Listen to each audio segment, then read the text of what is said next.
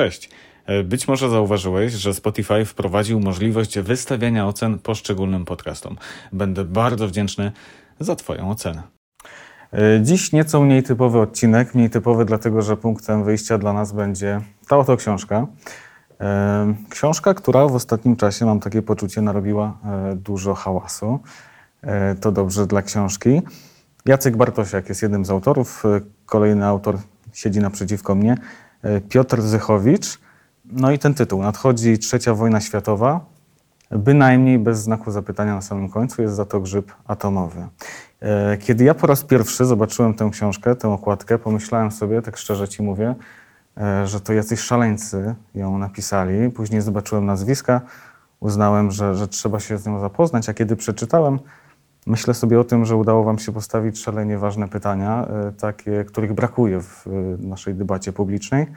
Cieszę się więc, że mamy okazję o tym e, porozmawiać. O, dzięki za zaproszenie. E, dziękuję, że jesteś. Mm, e, zacząłem od tej okładki, bo wiem, że, że to był Twój pomysł na ten tytuł. Nie za mocno? No, tytuł ma nawiązywać do książki Władysława Studnickiego, jednego z mistrzów polskiej geopolityki i myślenia realistycznego o historii, który w 1939 roku wydał książkę wobec nadchodzącej drugiej wojny światowej. Wtedy, tak. Wtedy drugiej. No, to był trochę za długi, więc skróciliśmy go trochę. Natomiast mamy o tyle szczęście, że nasza książka trafiła do sprzedaży. Tamta została skonfiskowana przez polską policję. Mm. Zachowały się dwa egzemplarze. Czyli dzisiaj jednak e, nieco lepsze czasy, bo można takie książki wydawać tak i można o nich rozmawiać.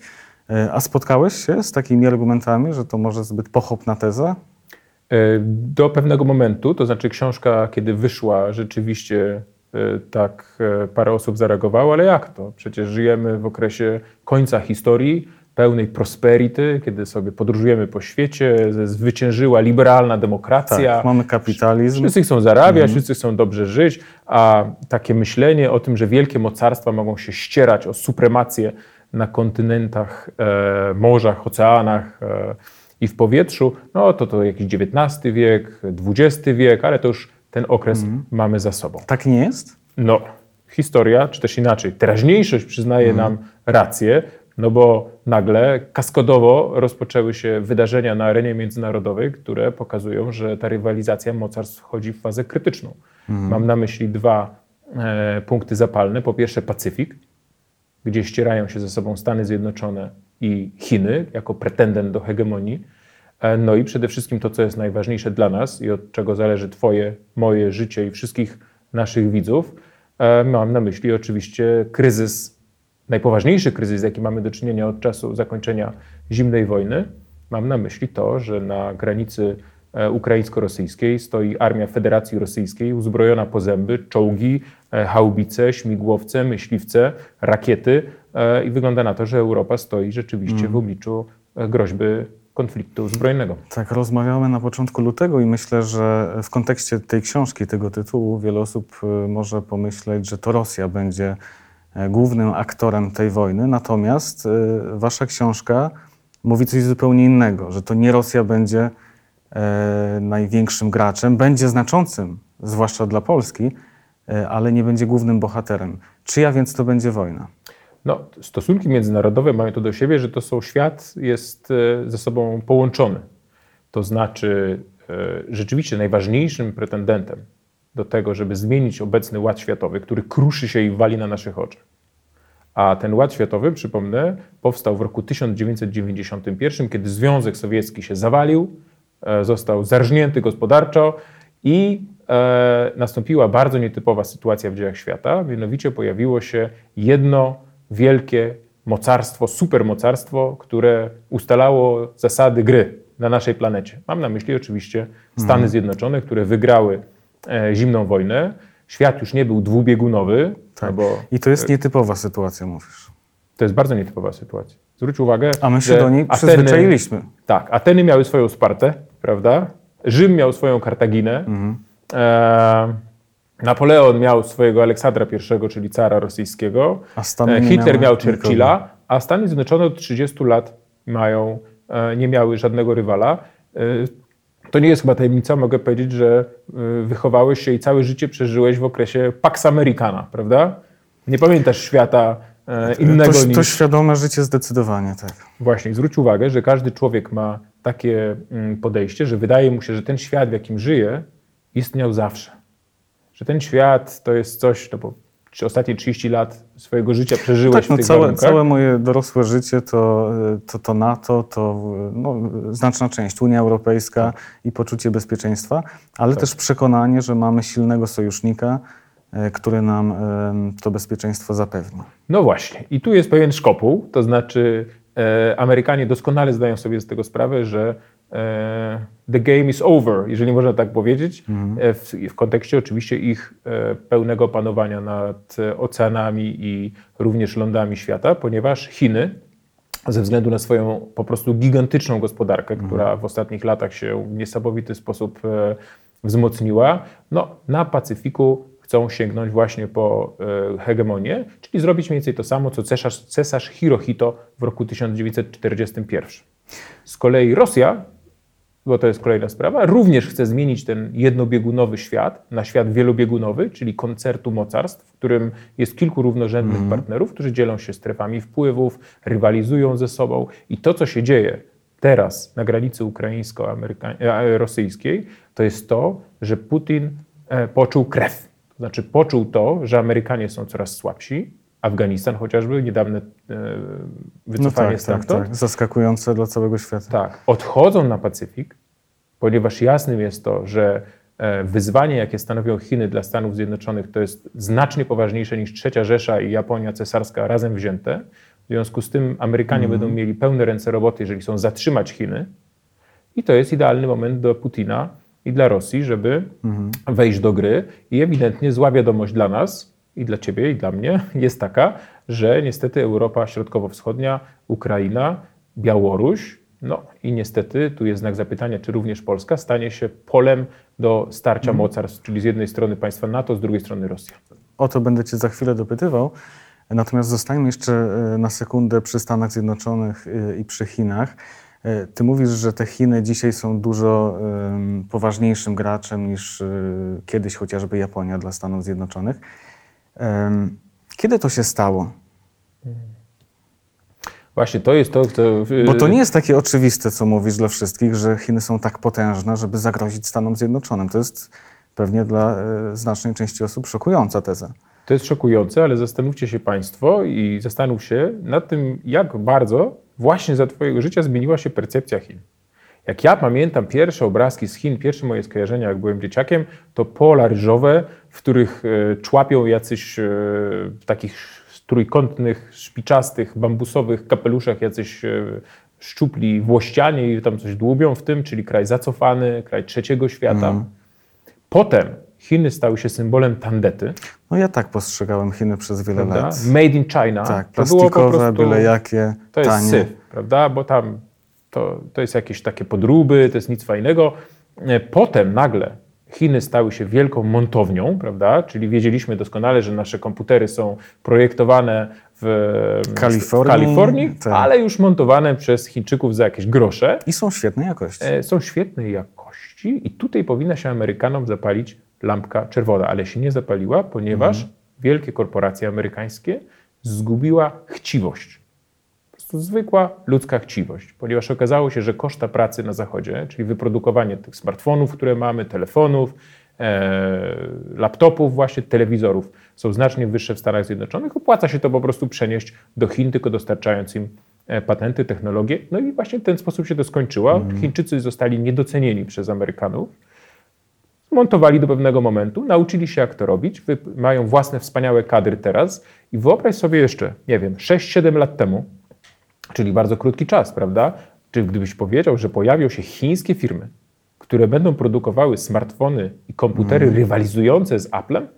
I czy zmiatające z rynku to Samsunga? To jest ciekawe spostrzeżenie. Tak. Słuchaj, no przecież to jest coś nieprawdopodobnego. Mm. I stąd wynika panika Amerykanów, bo nagle okazuje się, że ta chciwość, która kazała im przenieść e, produkcję wszystkiego absolutnie do Chin, skończyła się w ten sposób, że sami sobie e, wyprodukowali największego przeciwnika w swoich całych dziejach. Bo Mhm. jeżeli spojrzysz na wskaźniki ekonomiczne, nie wiem, na pewno wielu naszych widzów było zresztą w Chinach, widziało te kolosalne miasta, sieć kolei super szybkiej, niesamowite wynalazki, komputeryzację, innowacje. Tam jest teraz naprawdę prawdziwy postęp i tam pulsuje serce świata, a Ameryka oczywiście nadal ma potężną armię, nadal ma wielką gospodarkę, ale już powoli zaczyna nie nadążać za Chińczykami. No i tutaj pojawia się bardzo, bardzo poważny problem dla Stanów Ale Zjednoczonych. czy w dzisiejszych czasach, czy to jest powód, żeby wytaczać komuś wojnę? To, że komuś się powodzi coraz lepiej?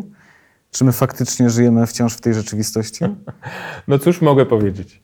Imperia... Może się czegoś nauczyliśmy jednak. E, No, Jako- obawiam się, że nie. Imperia państwo. nie oddają nigdy i nie schodzą ze sceny w sposób e, pokojowy. To znaczy, krótko mówiąc, może inaczej. Są dwa możliwe rozwiązania, żeby to się rozeszło po kościach. Pierwsze jest takie, że Chińczycy stwierdzą, OK, to my wyłączamy, znajdziemy jakiś czerwony guzik i wyłączamy nasz wzrost gospodarczy, mm, ale nie ma tego czerwonego guzika, niestety, Pewnie albo stety. średnio by byli tym I zainteresowani. pewnie średnio byliby tym zainteresowani. E, prost przeciwnie, robią bardzo dużo, żeby, e, mam tu na myśli koncepcję pasa i szlaku, czyli nowego jedwabnego szlaku, żeby ominąć oceany kontrolowane przez anglosasów i handlować z Europą lądem. E, No, albo druga możliwość właśnie jest taka, że Amerykanie powiedzą, no dobra, słuchajcie, no, mieliśmy te swoje 30 złotych lat, dominowaliśmy nad światem, ale kochani Chińczycy, posuniemy się na tej ławeczce. No właśnie. To się nie wydarzy? Nie, ponieważ to jest gra o sumie zerowej. Jeżeli Chińczycy zjedzą większy kawałek tortu, to Amerykanie dostaną mniejszy, a nikt tego e, nie chce. I e, zwróć uwagę, że ja e, lubię patrzeć na to, co się dzieje z perspektywy historycznej. Amerykańska, czy też szerzej anglosaska polityka polega na tym, że jest to polityka, e, to się nazywa fachowo zamorski strażnik równowagi sił. Cóż się kryje pod tym skomplikowaną nazwą? Otóż, Żeby ktoś nie podskoczył za wysoko. żeby ktoś nie podskoczył za wysoko w kluczowych punktach świata, czyli w Europie i na Pacyfiku. W momencie, kiedy pojawia się jakiś pretendent do hegemonii, anglosasi natychmiast wkraczają i go powstrzymują i jeżeli trzeba, to niszczą. I zwróć uwagę, że tak było zawsze. Kilka przykładów z ostatnich kilkuset lat. E, Napoleon Bonaparte. Anglia stworzyła koalicję, która zniszczyła Napoleona i pokonała Napoleona, który właśnie sięgnął po e, hegemonię europejską. Oczywiście Wilhelm, e, cesarz e, Niemiec podczas I wojny światowej, dokładnie to samo. Anglosasi powstrzymali marsz państw centralnych do hegemonii europejskiej. Hitler, ten sam przypadek, prawda? Hitler, który chciał zdominować kontynent europejski, stać się właśnie tutaj e, kluczowym graczem. No i na Pacyfiku cesarz Hirohito, Japonia, w momencie, kiedy Japonia urosła za, za bardzo, kiedy Japonia rzeczywiście zagroziła dominacji anglosasów na e, kluczowym części świata, jaką jest Pacyfik, czy też Daleki Wschód, no, szybciutko się to skończyło. Wkroczyli do e, akcji i jak wiadomo, ambicje imperialne Japonii zakończyły się w dwóch atomowych błyskach w Hiroshimie i Nagasaki w 1945 roku, które uśmierciły e, no, de facto potem już kilkaset tysięcy ludzi, jeżeli wziąć pod uwagę również choroby popromienne. Prawda? W związku z tym na pytanie, czy anglosasi są gotowi e, walczyć i skruszyć potencjalnych e, Historia odpowiada, że są. to oczywiście, bo zawsze tak było i nie ma powodu, żeby sądzić, że, że jest inaczej. Fukuyama, który kiedyś słynny e, politolog e, wieszczył koniec, Koniec historii, historii, strasznie tak. się pomylił, bo widzimy, że historia dzieje się na naszych oczach, chociażby na pograniczu polsko-białoruskim. Mm. No właśnie, bo Stany Stanami, Chiny Chinami, e, ale chyba najważniejsze pytanie z punktu widzenia e, nas Polaków jest takie, gdzie w tym wszystkim znajdzie się Polska. No i właśnie to jest coś, co spędza mi sen z powiek. Bo problem Polski polega na tym, że nasze położenie geograficzne jest pewną szansą dla nas, ponieważ możemy być e, łącznikiem między wschodem a zachodem. Natomiast również bardzo często w naszych dziejach było przekleństwem, ponieważ wielokrotnie Jak rozmaite, nie częściej. niestety, nie, rozmaite armie świata, akurat przez naszą tutaj równinę, na której przyszło nam żyć, maszerują ze wschodu na zachód. Prawda? Zawsze, kiedy mocarstwa biorą się za łby, to tutaj niestety dzieją się bardzo złe rzeczy.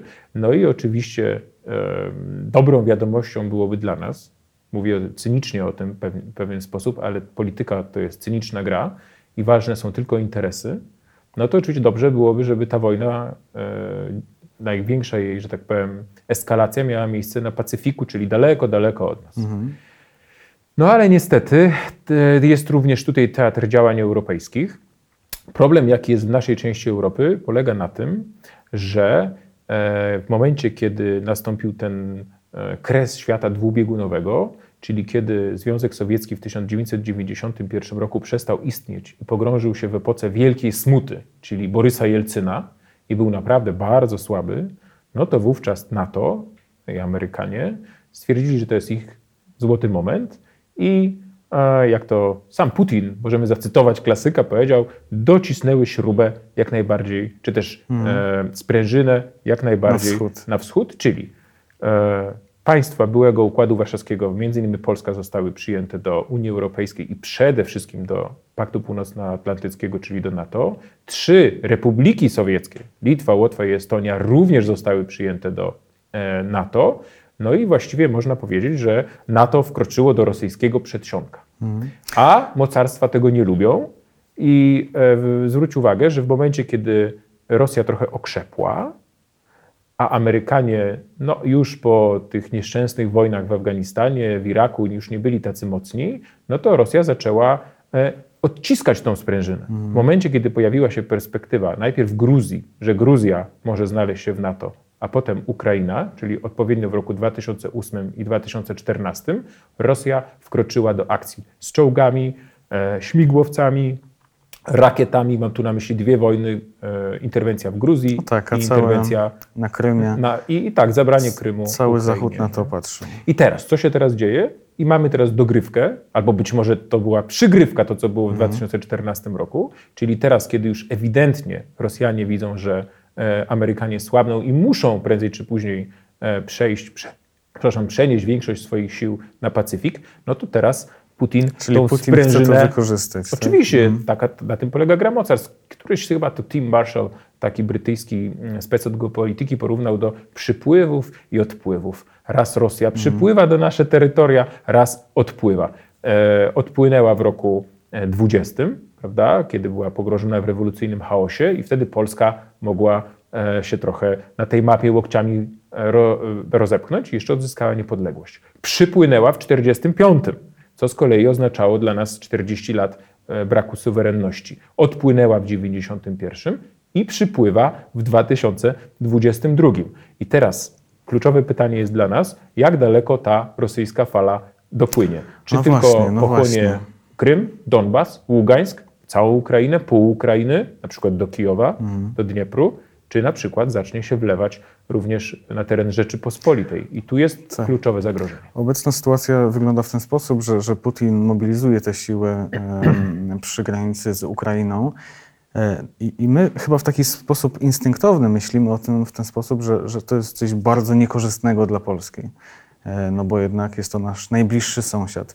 E, natomiast te scenariusze oczywiście są różne. Jak ty na to patrzysz? Jak ty to widzisz? Czy, czy gdyby faktycznie doszło do wojny na Ukrainie, nie wiadomo, czy jeszcze dojdzie, może to jest tylko pokaz sił, czy, czy to jest okrutne pytanie, ale czy, czy dla Polski y, to byłoby wielkie nieszczęście, czy może przeciwnie, moglibyśmy jakoś geopolitycznie na tym skorzystać?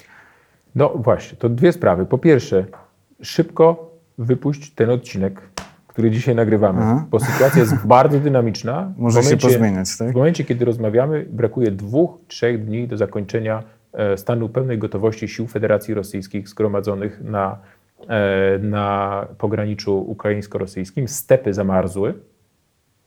W związku z tym jest to dobry moment, żeby czołgi i transportery opancerzone i ciężarówki mogły po tych stepach przejechać.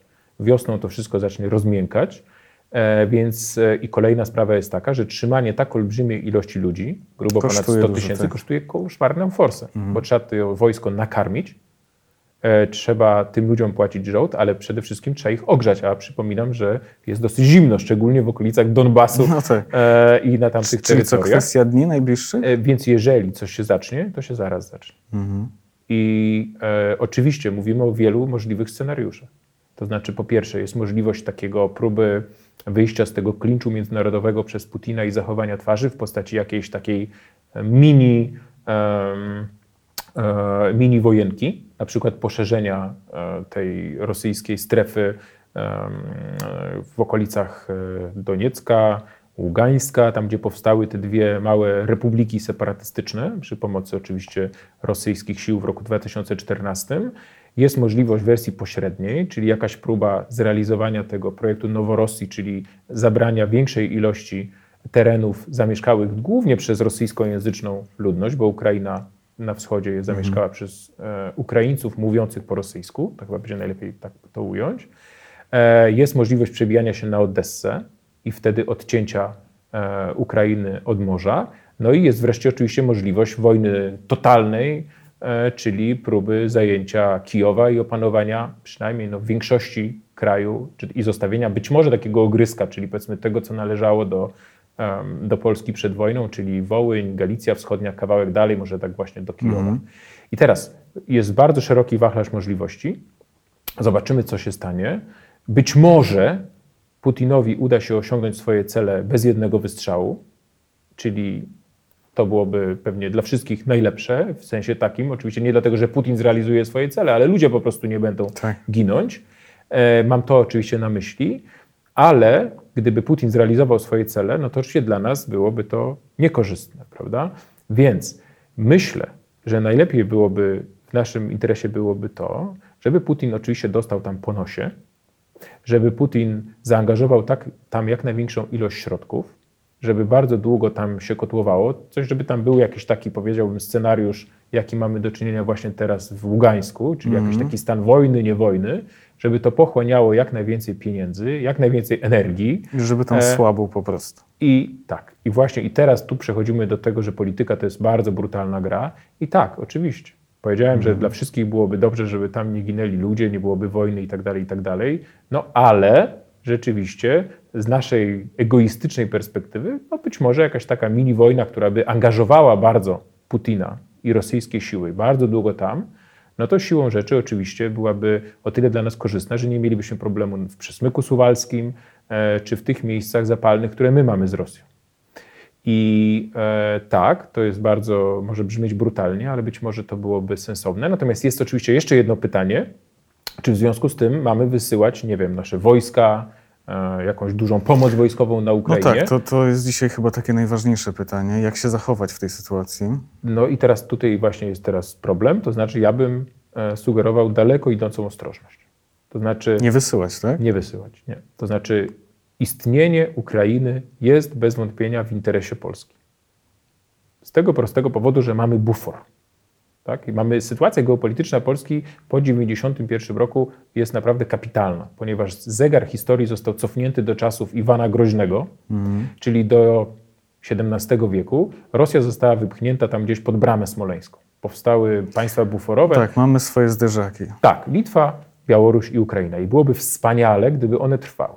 Jak wiemy, e, z Białorusią jest nie najlepiej, ponieważ Białoruś już wisi na, jak ząb na ostatnim e, kawałku dziąsła, można tak powiedzieć, chociaż tam jeszcze Łukaszenko może się desperacko trzyma, ale raczej spadnie w przepaść i możemy mieć dziki problem z tym, że Białoruś zostanie absolutnie wchłonięta przez Rosję. To by oznaczało, że będziemy mieli olbrzymią granicę z Rosją i jeszcze podzieloną polskim przesmykiem suwalskim. Znasz mapę, czyli z Białorusi tak, do okręgu tak. kaliningradzkiego jest po prostu tam kilkadziesiąt kilometrów.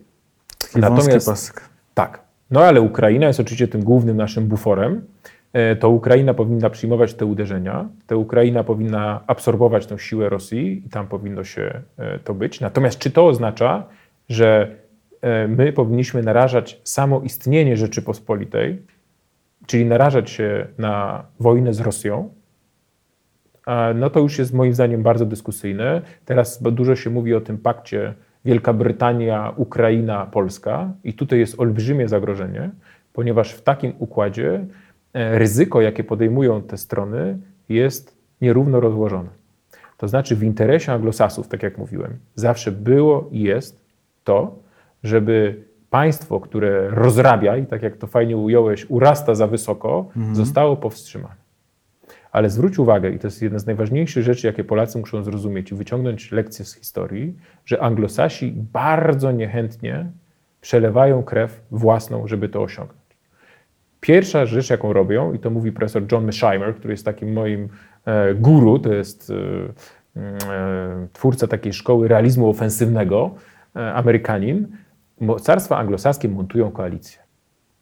Mocarstwa anglosaskie chcą, żeby państwa regionu najpierw walczyły jako pierwsze. Mhm. Czyli e... chętnie nas by wysłali, tak, na tę wojnę. Otóż to. I teraz jakie jest zagrożenie?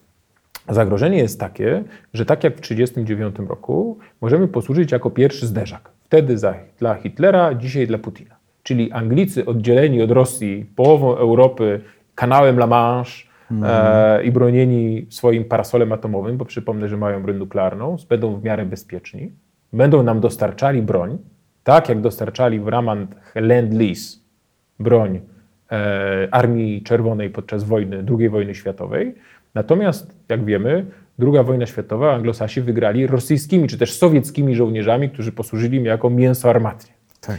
I to no jest to zagrożenie, że oczywiście znowu będzie powtórka z rozrywki, czyli my i Ukraińcy, i to jest to niebezpieczeństwo. Jeżeli wejdziemy w ten układ, no to co się stanie, jeżeli Ukraina znajdzie się w stanie wojny z Rosją? a my będziemy w trójstronnym układzie wymierzonym, e, no, mającym de facto bronić Ukrainy, prawda? Jeżeli my się znajdziemy w wojnie z Rosją, no to e, my będziemy ponosili jej ciężar, tak? My będziemy płacili za to naszą krwią, a Anglosasi mhm. oczywiście przez długi czas będą nam dostarczali sprzętu i to byłoby bardzo dla nas niekorzystne. I do tego Twoim zdaniem absolutnie nie powinniśmy doprowadzić do takiej sytuacji. Oczywiście, że tak, no bo chcemy żyć, chcemy tak. się rozwijać dalej, bo zwróć uwagę jeszcze, żeby postawić kropkę na D. Na pewno ogląda nas wielu ludzi, którzy e, pracują, mają własny biznes e, e, i chcą, żeby e, ten kraj dalej rozwijał się tak wspaniale, jak się rozwija. Zwróć uwagę, że ostatnie 30 lat, a szczególnie ostatnie, no nie wiem, lata dosłownie, prawda, 10-15, to jest modernizacja Rzeczypospolitej, jaka mi się nie marzyła. Jak ja jeździłem tymi dziurawymi drogami, prawda, po Polsce, oglądałem tą taką infrastrukturę siemierzną, postkomunistyczną, taki, no co to dużo mówić, syf w wielu miejscach, prawda, marzyłem, żebyśmy zamienili się na podobieństwo Zachodu. Byli doskonale zorganizowanym, fajnym, dobrze działającym państwem z dobrą infrastrukturą. To się dzieje na naszych oczach. I teraz bardzo łatwo jest to wszystko stracić, a bardzo trudno jest to odbudować. To samo dotyczy niepodległości. I teraz e, cała rozgrywka Putina jeżeli chodzi o Ukrainę, polega na tym, żeby ją zdestabilizować, żeby wepchnąć ją w taką szarą strefę, stworzyć to, żeby ona była nieatrakcyjna dla inwestycji zagranicznych, żeby załamała się chrywna, żeby Ukraina gospodarczo na tym straciła i zamieniła się w taką, wiesz, wielką mm. e, Mołdawię, powiedzmy, prawda? I teraz e, to samo grozi nam. To znaczy, byłoby, mamy bardzo dużo, ryzykujemy e, i źle byłoby, żebyśmy lekkomyślnie się władowali w coś, co nie moglibyśmy Ukrainie pomóc, bo pamiętaj, że polityka jest sztuką możliwości, a nie chęci, prawda? Mm.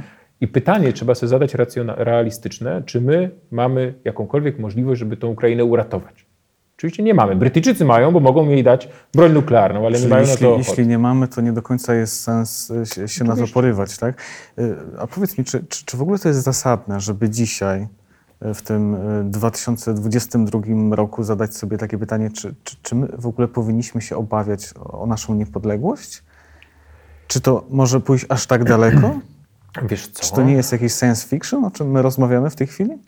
No, słuchaj, to, y, to jest właśnie. Mm, myślenie, które wypływa z tego wspaniałego okresu prosperity, prawda?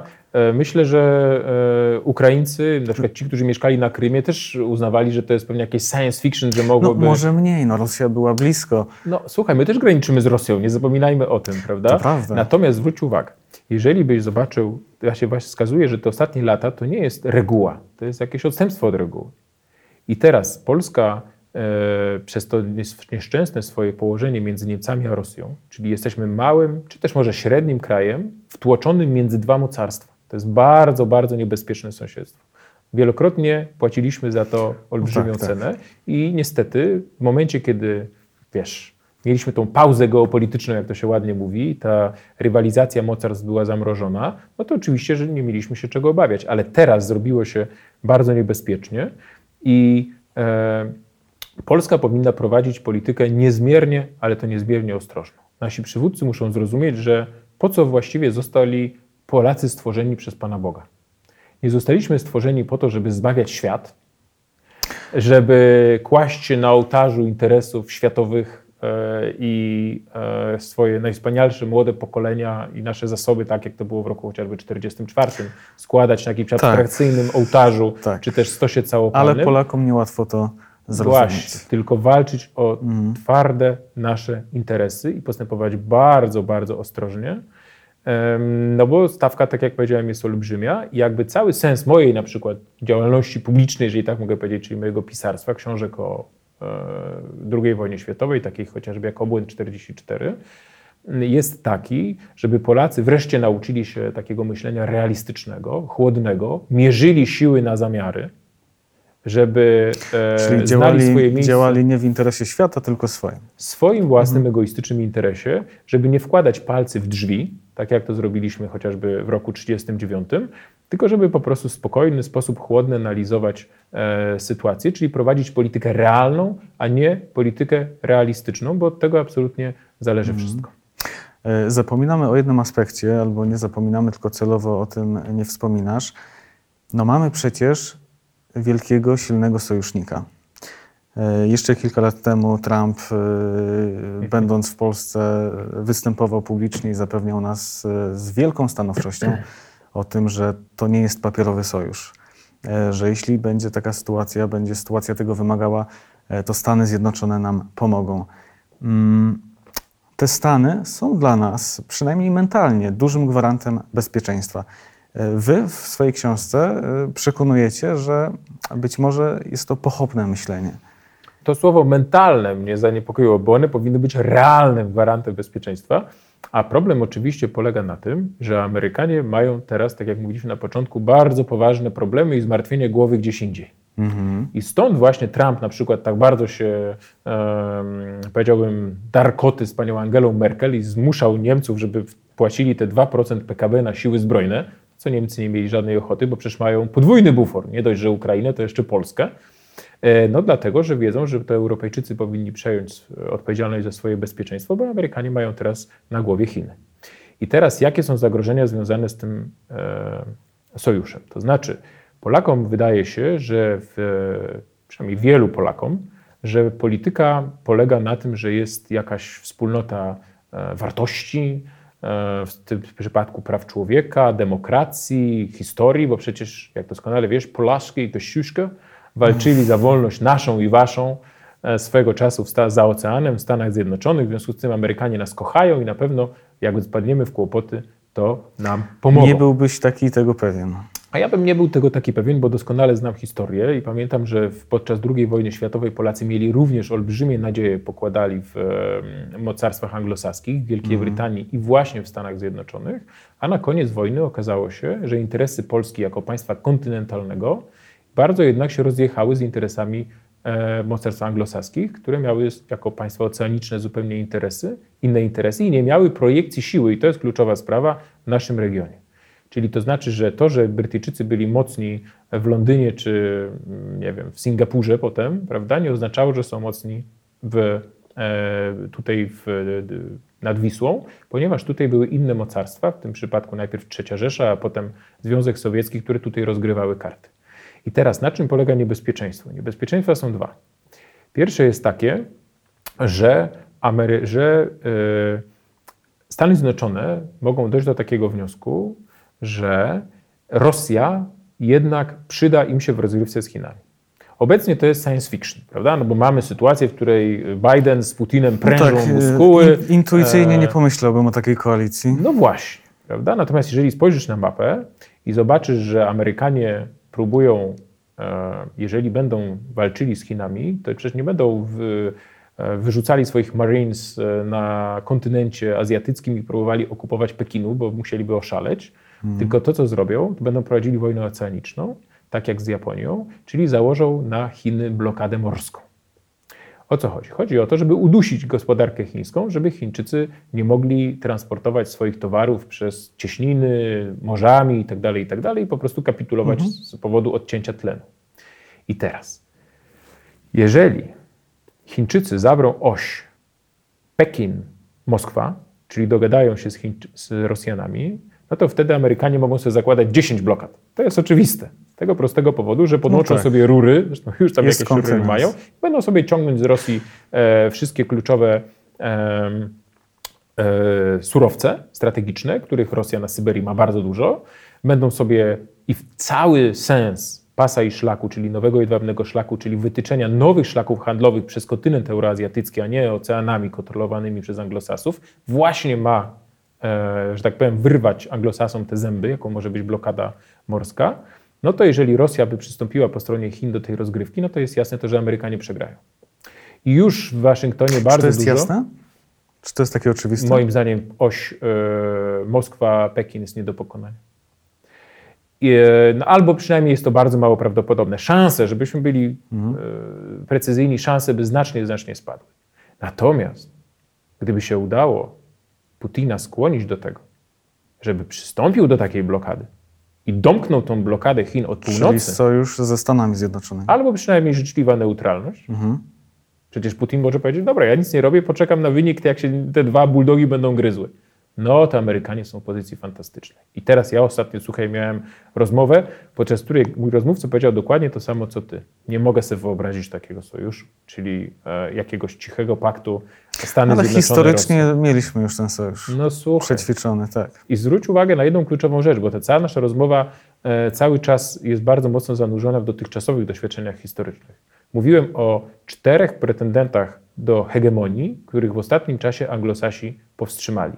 Napoleon Bonaparte, Wilhelm, II, Adolf Hitler i cesarz Hirohito. I powiedz mi w tych czterech konfrontacjach, po czyjej stronie walczyła zawsze Rosja? No, domyślam się, jaka jest odpowiedź. No zawsze po stronie anglosasów.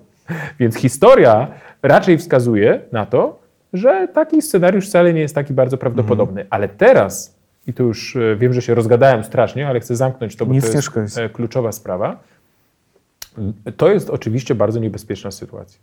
Dlaczego? Dlatego, że za udział w wojnie z e, Hitlerem, a potem z Japończykami, anglosasi musieli w jakiś sposób Stalinowi zapłacić, bo w polityce nic nie jest za darmo, tak jak w życiu zresztą. No i oczywiście zapłacili mu w Jałcie Europą Środkowo-Wschodnią i również Polską. I to jest dla nas wizja nowej Jałty, czyli porozumienia Zachodu z Rosją, kosztem naszych interesów. I to jest bardzo niebezpieczna rzecz, najbardziej niebezpieczny scenariusz. Ale druga opcja, słuchaj, też nie jest wcale taka sympatyczna, bo jeżeli jednak doszłoby do zawiązania tej osi Pekin-Moskwa i byłaby walka e, między Zachodem a tymi dwoma kolosami, to Polska stanie się krajem frontowym. I to na naszym terytorium, na naszej równinie, na naszej nizinie, tu gdzie zawsze toczyły się Będzie te walki walki Zachodu ponownie, tak? Tak jak Napoleon szedł w 1812 przez Polskę na Moskwę, tak jak Hitler w 1941, Mhm. tak również NATO będzie toczyło tą wojnę na naszym terytorium i to jest dla nas potworne e, e, No dobrze, ale- niebezpieczne, ale- bo te piękne tego, autostrady co zostaną mówisz- zniesione z powierzchni ziemi. Ale z tego, co mówisz, no to właściwie dwa negatywne, pesymistyczne scenariusze. I dlatego polska dyplomacja ma bardzo duży problem, a mm, posada ministra spraw zagranicznych Rzeczypospolitej Polsk- Polskiej jest najgorszą możliwą pracą na świecie i w życiu bym nie chciał tej roboty. Nie ma, okej. Nie dostrzegasz dla nas żadnego jakiegoś takiego korzystnego scenariusza w tym układzie sił? Wiesz, yy, no niestety to jest taki problem, że w momencie, kiedy No bo to mocarstwa... fatalnie brzmi. No. Tak, że kiedy mocarstwa ze sobą zaczynają walczyć, no to oczywiście e, mali e, odchodzą, są, są, od stołu są wypraszani, tak jak niegrzeczne dziecko, które staje w kącie i nie ma nic do powiedzenia. Natomiast oczywiście w perspektywy Polski najlepsze byłoby status quo, czyli to tak jak jest. Czyli żeby sprawa rozeszła się po kościach, żeby Amerykanie dalej byli tym globalnym hegemonem, e, żeby nie doszło do rozdźwięku między na przykład Niemcami a Anglosasami, bo też to się dzieje na naszych oczach. E, I to oczywiście byłoby e, najlepsze. Pytanie, czy to jest realistyczne? Obawiam się, że nie. Sądząc po tytule waszej książki, zgaduję, że raczej e, No. nie wierzysz w ten scenariusz. Właśnie ciężko w to uwierzyć, ale oczywiście to byłoby najlepsze. No ale najlepsze byłoby oczywiście to, że o czym mówiliśmy wcześniej, żeby ta rosyjska sprężyna nie odcisnęła się do nas, tak? tylko żeby no, tutaj udało się zachować jakieś w miarę status quo, żeby Polska przede wszystkim, i to jest bardzo ważna rzecz, o której jeszcze nie powiedzieliśmy, znaczy ja jestem też wiesz, zwolennikiem e, takiego bardzo chłodnego, realistycznego myślenia o polityce, która nakazuje działać pod wpływem zdrowego rozsądku, a nie resentymentów historycznych, emocji itd. itd. I czego nas uczy historia i co powtarzali wszyscy wielcy naszych dziejów, wszyscy myśliciele geopolityczni polscy? Dmowski, Piłsudski, Studnicki, wszyscy, którzy się tym zajmowali, mówili tak. Polska nie może prowadzić konfliktu na dwa fronty. Polska nie może być jednocześnie skonfliktowana z Niemcami i z mhm. Rosją, ponieważ to jest najgorsza możliwy, najgorszy możliwy scenariusz dla Polski. I e, jestem głęboko przekonany, że polityka taka, która niestety ostatnio była uprawiana przez naszych rządzących, czyli polityka antagonizowania wszystkich możliwych sąsiadów naokoło, jest polityką zwiększającą nasze niebezpieczeństwo, e, czy też zmniejszającą nasze bezpieczeństwo, a nie zwiększającą. Bo zwróć tak uwagę, spójrz okiem na mapę. No nie, no jest fatalnie pod tym względem. No policzmy sobie to, bo to łatwo policzyć, prawda? No y, z Białorusią i z Rosją konflikt, no to jest jasne. E, z Ukrainą do niedawna darliśmy koty o sprawy historyczne, prawda? UPA i tak dalej, i tak dalej. Czechy, bo kopalnia Turów. Słowacja. E, no ze Słowacją, no to powiedzmy tam jakoś nie mamy żadnych chyba jakichś większych kontaktów i sporów, ale no tak, Niemcy. Niemcy, no to jakiś ustawiczny, permanentny konflikt. Oczywiście jest Nord Stream i to jest jakiś problem, na który mm. nie można zamykać oczu. Unia Europejska, bo sądy. E, Francja, bo zerwany kontrakt na Karakale, czyli śmigłowce. E, Izrael, bo e, ustawa tak. o IPN-ie, pamiętamy tą dziką awanturę. I na sam koniec wisienka na torcie, e, czyli dzika awantura z Amerykanami i zepsucie stosunków polsko-amerykańskich z powodu ustawy o TVN-ie, Lex TVN, prawda? E, no i e, czy taka polityka w momencie, kiedy rzeczywiście robi się gorąco na świecie, czy to jest polityka odpowiedzialna? No to jest oczywiście pytanie To już retoryczne. widzowie ocenią. Tak, więc wydaje mi się, Fatalnie że Polska... to brzmi wszystko. Nie, właśnie chcę ci powiedzieć, jakie jest wyjście. Nie, jest okej. Okay. Poprowadzić politykę pra pragmatyczną. Czyli krótko mówiąc, przede wszystkim zakopać topór wojenny z Unią i z Niemcami. Z Niemcami mamy olbrzymią wymianę handlową i olbrzymie zbrodnie i straszne rzeczy, które Niemcy dokonali na terytoriach Rzeczypospolitej podczas II wojny światowej. Musimy o tym pamiętać. Musimy e, palić świeczki na grobach naszych męczenników, i to jest jasne. Nikt nie mówi, żeby tego nie robić, natomiast musimy prowadzić pragmatyczną politykę e, i, tak jak mówię, zakopać topór wojenny z Niemcami i z Unią Europejską. Musimy e, e również, uwaga, nie mam z tym problemu rozmawiać z Chińczykami, ponieważ tutaj właśnie też mówiłem o zagrożeniach wypływających z naszego położenia geopolitycznego, ale też są szanse. Krótko mówiąc, um, Polska może zarobić naprawdę olbrzymie pieniądze na transferze Chiny-Zachód. Ponieważ ma w tym przypadku nasze położenie geopolityczne, które tyle razy było naszym przekleństwem, może się okazać naszym mm. zyskiem. To znaczy te szla, pas i szlak, nowy jedwabny szlak powinien przechodzić przez terytorium Rzeczypospolitej Polskiej, kontenery, wszystko powinno iść przez Polskę, nowe szlaki komunikacyjne, kolejowe, ma, drogowe. To mam będzie jakieś oznaczało... takie delikatne wątpliwości, czy nasi politycy w ogóle myślą o takich rzeczach. E, bo chyba ten horyzont jednak kończy się na najbliższych wyborach, ale zostawmy to.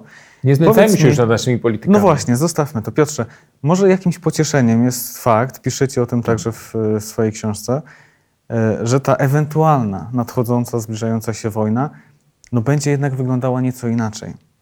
E, to już nie będzie wojna pełna śmierci, pełna gwałtów, obozów, zagłady itd., tak itd.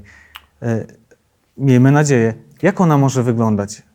Wiesz, to jest ta optymistyczna wersja i może rzeczywiście porozmawiajmy o tej optymistycznej. Ale rzeczywiście, tak jak mm, były te domeny dotychczasowe, czyli e, powietrze, woda mhm. i ląd, prawda, na którym ścierały się wielkie armie, masy wojsk przez e, ostatnie Tak było do tej lat. pory. Tak, no oczywiście dochodzą nowe domeny. Domena e, cybernetyczna, kosmos, czyli zestrzeliwanie sobie nawzajem, blokowanie satelit. To jest bardzo ważne, bo wojna polega na tym, że się obie strony obserwują, prawda, również właśnie z kosmosu.